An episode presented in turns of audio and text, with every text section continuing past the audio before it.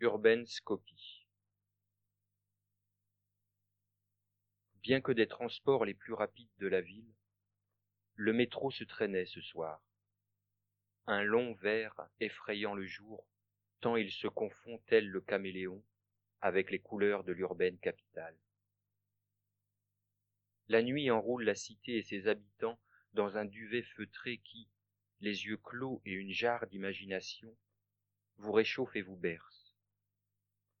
Mais Pierre affrontait maintenant ce reptile souterrain, le guettant aux abords d'une des multiples issues de son terrier.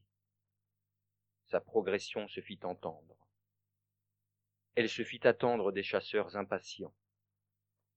Tous les jours, depuis qu'un technicien de maintenance des égouts de la ville l'avait découvert, créditant ainsi toutes les rumeurs qui couraient au sujet de bruits et de tremblements venant du sous-sol, des chasseurs tentaient parfois par centaines leurs chances de l'anéantir.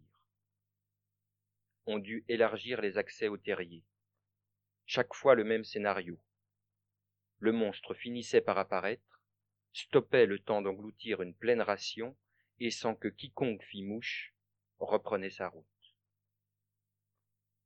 Au cours de sa longue progression, le monstre digère et recrache ce dont il ne peut plus rien tirer.